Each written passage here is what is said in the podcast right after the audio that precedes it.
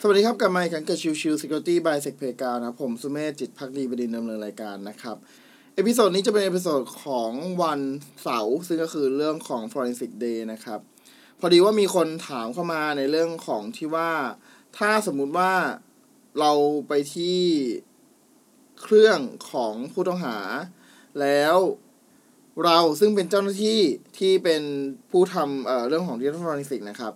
แล้วไปแบบใช้งานเครื่องเพื่อจะตรวจสอบตัวของข้อมูลภายในเครื่องของผู้ต้องหาเนี่ยทันทีเนี่ยมันทำได้หรือเปล่า แล้วมันจะถือว่าเป็นการปนเปื้อนตัวหลักฐานหรือเปล่านะครับ ต้องตอบว่าจริงๆแล้วถือว่าเป็นการปนเปื้อนหลักฐานนะครับ อันนี้ผมยึดจากตัวของ CHFI นะครับ ของทาง EC Council แล้วก็ของแซนเอ่อ for 500 นะครับ มันจะมีพูดถึงเรื่องของ ตัวหลักฐานนะครับว่าจริงๆแล้วเนี่ยเมื่อเราทำการเก็บหลักฐานนะครับ สิ่งแรกที่เราต้องทำก็คือเรื่องของถ่ายรูปตัวสถานที่เกิดเหตุนะครับจากนั้นเสร็จแล้วเนี่ยเราก็ถ้าสมมติเราต้องการจะเก็บเรื่องของ Memory เราก็ต้องรีบเอาตัวของแอปพลิเคชันนะครับอาจจะเป็น Portable ก็ได้นะครับเอ่อแต่ห้ามติดตั้งนะครับห้ามติดตั้งตัวแอปพลิเคชันลงไปในเครื่องนะครับ แล้วก็ทำการเก็บตัว Memory ของเครื่องออกมา จากนั้นเนี่ยก็ควรจะรีบทำการปิดเครื่องแล้วก็เอาตัวของฮาร์ดดิสก์มาทำการ เก็บข้อมูลหลักฐานโดยใช้ตัวของ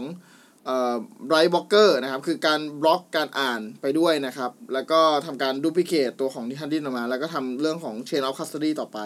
นะครับนั่นคือหลักฐานอ่านั่นคือการเก็บหลักฐานปกตินะครับ ดังนั้นเนี่ยถ้าสมมุติว่ามันมีการเปิดเครื่องของผู้ต้องหาขึ้นมา แล้วเราไป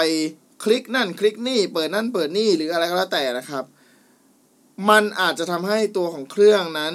ปนเปื้อนต่อสิ่งที่เรากระทำหรือก็คือคนที่ไปเก็บหลักฐานเนี่ยกระทำได้ ดังนั้นเนี่ยโดยปกติแล้วเนี่ยเราซึ่งเป็นคนเก็บหลักฐานจะไม่มีสิทธิ์ไปทำการเปิดอะไรบนเครื่องของผู้ต้องหานะครับ โดยปกติแล้วเนี่ยเราจะต้องการดูพลิเคตตัวของหลักฐานมาจากเครื่องของผู้ต้องหา จากนั้นเสร็จแล้วเนี่ยเมื่อเราทำการจะเอ่อ ทำอะไรก็แล้วแต่เราต้องการเอ่อเราจะเอาไป analysis หรืออะไรพวกนี้ครับ เราก็ต้องทำการ forensic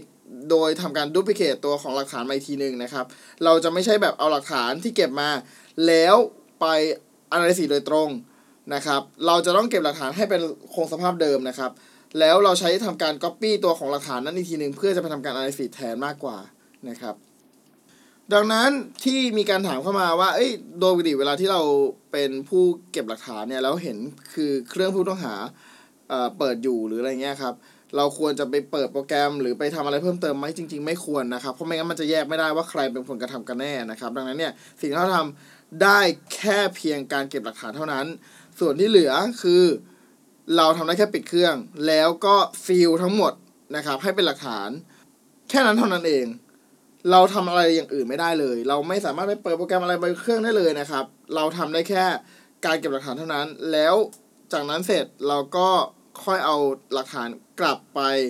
วิเคราะห์อีกทีหนึ่งในเครื่องที่ใช้ในการทำ forensic อีกทีหนึ่งนั่นเองนะครับ โอเคก็ episode นี้น่าจะตอบคำถามใครที่มีคำถามเรื่องนี้นะครับ แล้วก็หวังเป็นอย่างยิ่งจะเป็นประโยชน์สำหรับ